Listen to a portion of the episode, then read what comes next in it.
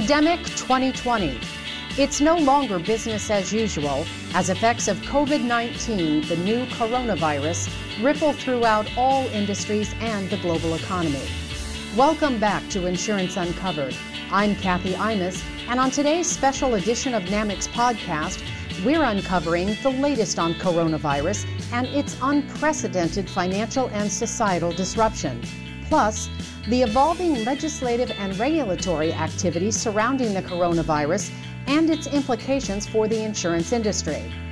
And we're talking with Gen Re's Vice President and Chief Medical Director, Dr. Thomas Ashley, about how the nation's expansive mitigation efforts will save lives.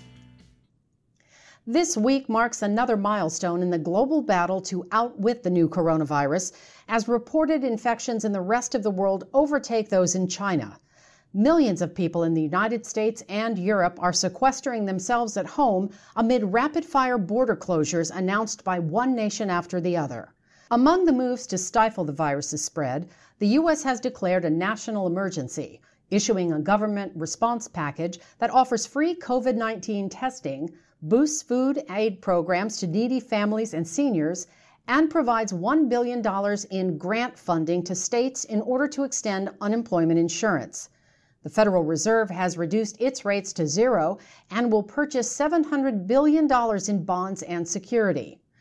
Meanwhile, the latest guidance from the Trump administration and the CDC recommends against gatherings of 10 or more people for a minimum of 15 days. Major sporting events and concerts have been postponed for the foreseeable future, and multiple states have limited restaurants and bars to takeout services only. In these uncertain times, legislators and regulators are rapidly adopting policies and considerations that directly impact NAMIC members and their policyholders.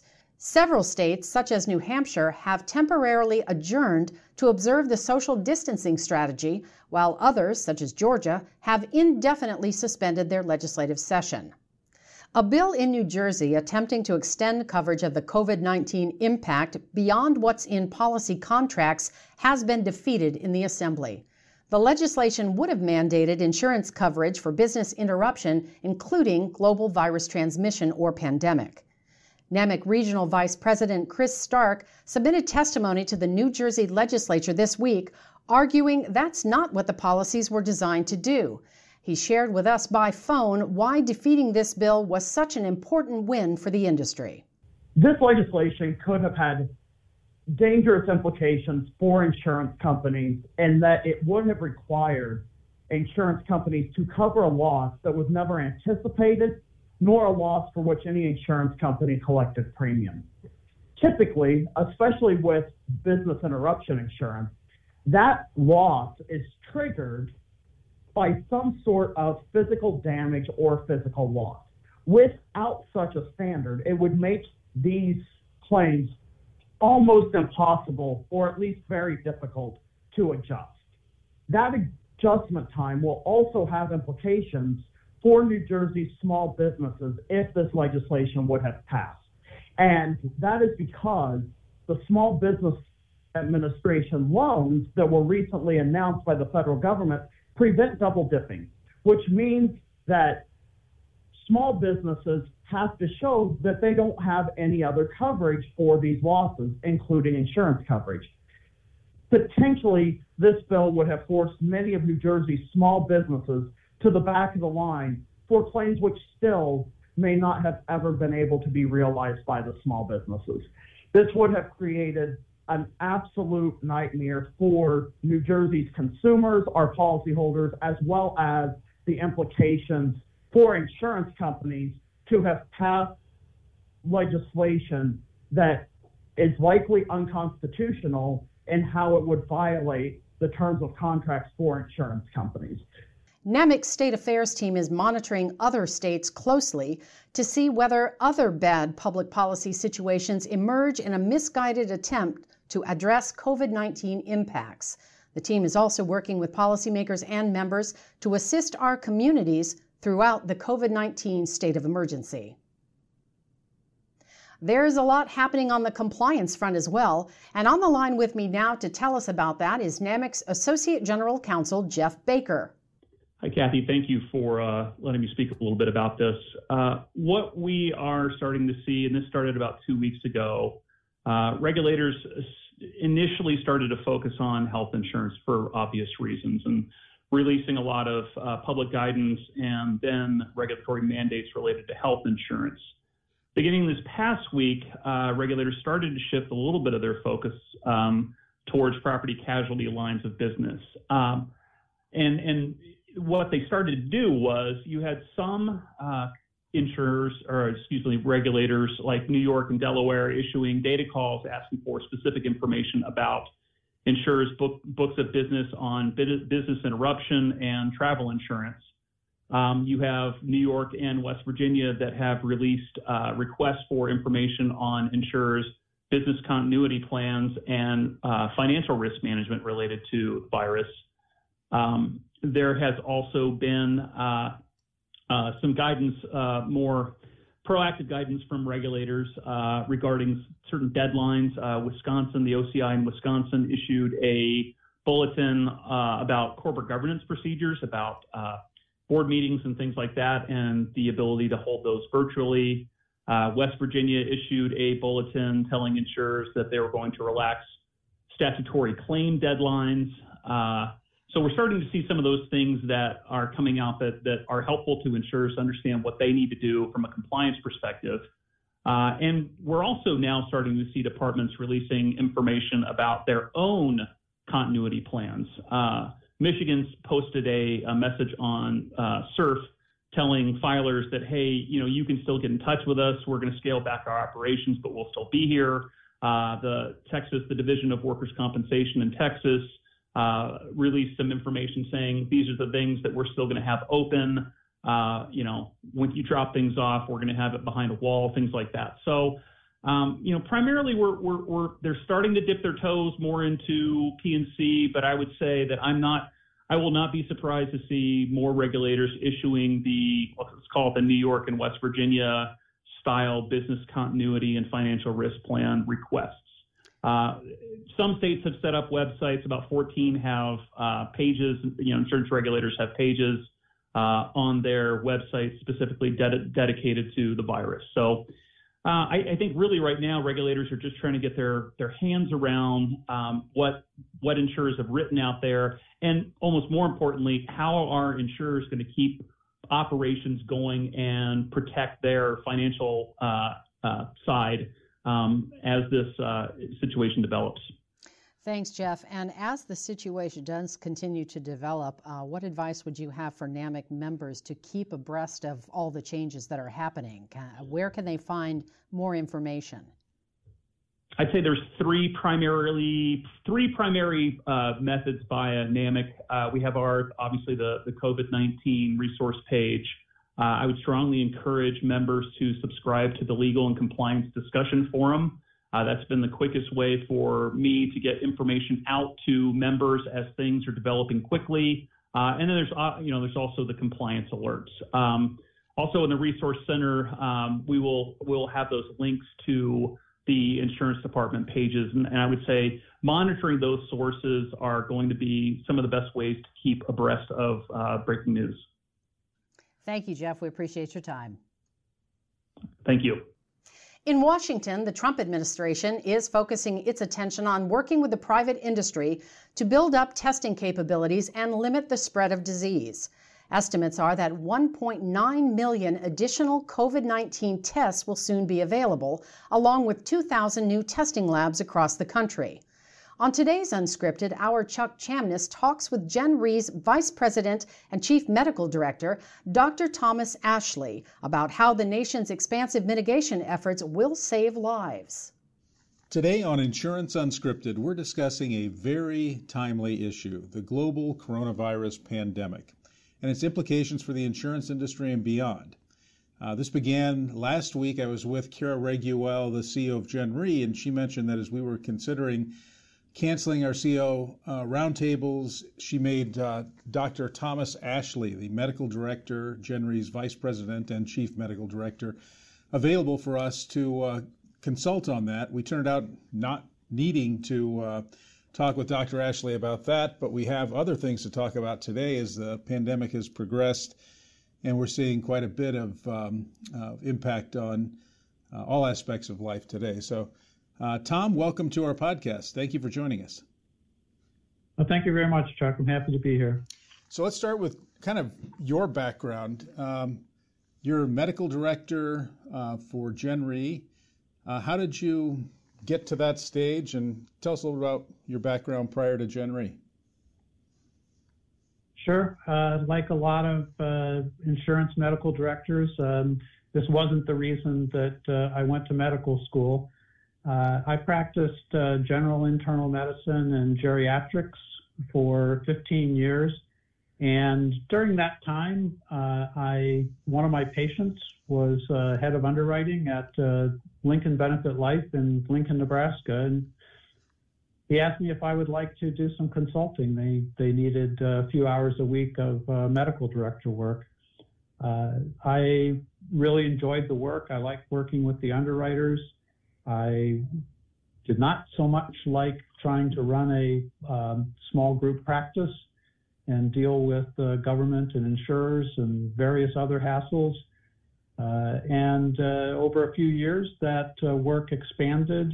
I left my clinical work, have been full-time in insurance medicine for 25 years now. And 20 years ago, I had the opportunity to get the job at Gen Re. All right. Well, let's start with where we are today. So it's Monday, March 16th at about 3:30 p.m. How serious is this coronavirus now, and how bad is it likely to get? Yeah, those are certainly the big questions. It's a lot easier to measure how bad is it now. And worldwide, the number of cases is approaching 200,000. There are now more cases outside of China than in China. When I think about how bad is it now, I think about it in terms of the seasonal influenza, not even looking at previous pandemic influenza, but in comparison to seasonal influenza, every year in the United States alone, there are millions of cases of influenza, and this year, the CDC has estimated that the flu season will involve somewhere between 20,000 and 50,000 deaths. So right now, the COVID-19 pandemic is a lot less severe and less serious than seasonal influenza. How bad could it get? That's what everybody wonders. There are projections of hundreds of millions of cases, and while that's possible, it is extremely speculative. It's a new entity. There is no effective treatment for it. There is no vaccine available for it. Well, I should say there's no effective specific treatment. There's supportive care and getting people through a respiratory crisis without depending on antiviral therapy is the treatment we have available. I really think that anybody who pretends to know how severe this is going to be compared to how bad could it be is overstating the knowledge. Got it. Well, in our industry, as I already mentioned, NAMIC CEO roundtables, NEIC meeting, basically all meetings for the next 8 weeks anyway are canceled, and we're an industry with a lot of meetings. Also, though, today we see schools, businesses, government even closing. It is dramatic, but it's also something, medical professionals have assured us is really common sense. Can you give us a sense of why these measures are so important and really what this inconvenience or disruption, is accomplishing? Sure. What we're doing is known as social distancing. And the basis for that is research that happened decades ago looking at the history of the 1918 influenza pandemic. During that pandemic, there was a lot of variation from place to place in how authorities and public health officials responded. One of the pieces that I've seen cited frequently in the last few weeks is a comparison between the infection rate and death rate in Philadelphia versus St. Louis. In Philadelphia, there was a huge peak of very severe outbreak. And in Philadelphia, there was no social distancing. But in St. Louis, where the authorities closed the theaters, closed the schools, recommended against large gatherings, the magnitude of the outbreak was much, much smaller. It lasted longer, and what this is now referred to as flattening the curve, if we can slow down the rate of transmission of this disease, we are much better able to handle taking care of the people who get sick. If we get a pattern like Philadelphia, there's a huge surge that vastly exceeds the capacity of the healthcare system to take care of the sick people. So this social distancing is our approach to managing through a situation that we can't directly treat. And as you mentioned, the 1918 flu, that was the Spanish flu, and that was an extreme pandemic where I believe something like 500 million people were affected worldwide, and perhaps 50 million died. So if the social distancing... Yeah, out of a much smaller population. Yeah, clearly that would be a factor too. So what we see now is policymakers, government officials, the Trump administration, has declared the national emergency. There's billions of federal funds that are being directed, even as we speak. New deals being cut to fight the outbreak. But we also see a variety of travel limits, cancellations, closures. It's kind of related to your earlier statement about social distancing, but do you see these as prudent steps to take, given where we are today on March 16th? I have been concerned that that these measures are happening prematurely. We're acting as, I think, as much or more out of fear as out of risk. It could be that they turn out to be absolutely essential. I think that we might have waited a bit longer to see how this is evolving before creating the massive dislocation and enormous cost that has already occurred. Yeah, we certainly seem to be, we know the disruption in the economy and the likelihood of recession has increased probably exponentially since just a month ago, but these things will have an effect on our economy and other factors, but prudent steps are necessary to save lives if that is where we are. Maybe one last question to give us some context. I know our NAMIC policy that guides us and our pandemic policy dates back to either H1N1 or SARS, avian flu, one of those. But maybe you can give us a sense of how this compares to some of those more recent, viruses. The MRSA would be another one that we can recall happened fairly recently, and maybe talk a little bit about what you know about the origins of these or other viruses that have a major impact on people. Sure, Chuck.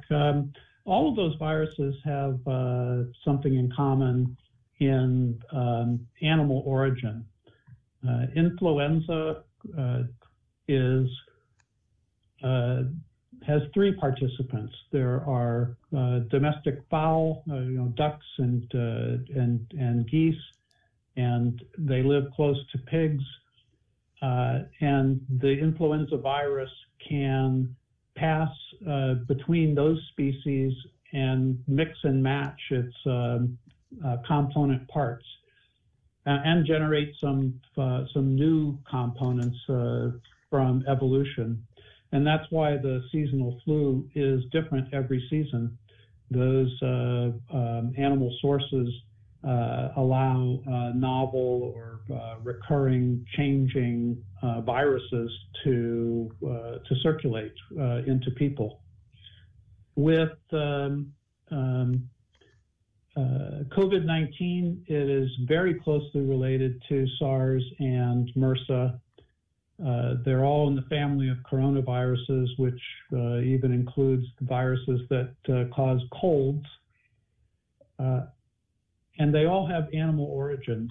The MRSA, Middle East Respiratory Syndrome virus, normally lives in camels, and the transmission of that virus has been very, very limited. It's essentially only infected people who have had very close contact with the camels. SARS probably originated in an animal called a civet, which is a food source in China, and may have originated in a live animal marketplace where people had close contact with the civet, and it was able to pass into humans. The SARS virus was more transmissible than the MRSA virus, but not nearly as transmissible as this COVID-19 virus. The COVID-19 virus apparently started in bats. The normal host is in bats. And again, eating bats and marketing them in these live animal marketplaces is the way that it got going. Wow, yeah, the so-called wet markets. So, last question then: practical information for people and their families now looking to stay safe, as most of us are working from home and practicing social distancing, as you mentioned earlier. But what things can we do, and how should we prepare if we're still working on being prepared in this pandemic? One thing for sure is hand washing, and we have already seen an object lesson in how effective hand washing is. Influenza has dramatically decreased in the face of people taking precautions about COVID-19. I think that we should keep in mind that this isn't the end of the world. I just looked up some research this morning on trying to get some idea of how transmissible this is. And I found a report on tracing household contacts of COVID-19 cases in China. When the outbreak first started, about 5% of household contacts developed the infection. And as the problem became recognizable and responses speeded up, that dropped to less than 3% of even household contacts. The CDC defines a close contact as someone who spends at least 30 minutes within 2 meters or about 6 feet of a case. So I think that that this is not as worrisome as we thought regarding contact with family or friends or shopping, those sorts of things. But certainly the things that probably everybody has read about hand washing, covering your cough and sneeze, not touching your face, all of those things make a difference in the risk of exposure.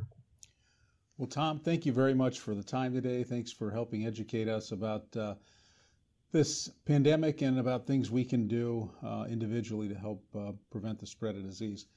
We appreciate your time. At NAMIC, we're also following the advice of experts to ensure the well-being of our staff while continuing to operate with full capabilities. We have expanded our telecommuting system to allow employees to work from home, and we've implemented a ban on international travel and limited any non-essential domestic travel. We've also postponed the upcoming NAMIC CEO Roundtable event scheduled for next week. NAMIC's board of directors, meanwhile, and our conference boards who were scheduled to meet at that event will now meet virtually. NAMIC will continue to communicate any changes to our upcoming event schedule. For more information, you can check out our new Coronavirus Disaster Resource Center at namic.org. There you'll find state bulletins and directives, the latest news, and all NAMIC member communications related to the pandemic.